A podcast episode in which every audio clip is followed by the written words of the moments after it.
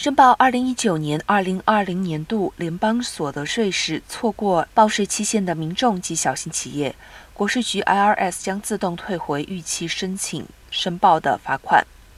国税局表示，二零一九年、二零二零年度逾期报税的民众共计约一百六十万人，国税局将退回累计十二亿元的逾期申报罚款。然而，如果至今尚未完成2019年或2020年所得税申报的纳税人，则必须在9月30号前完成报税，才能拿回逾期申报的罚款。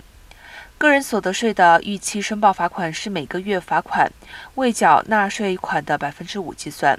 罚款最高上限为百分之二十五。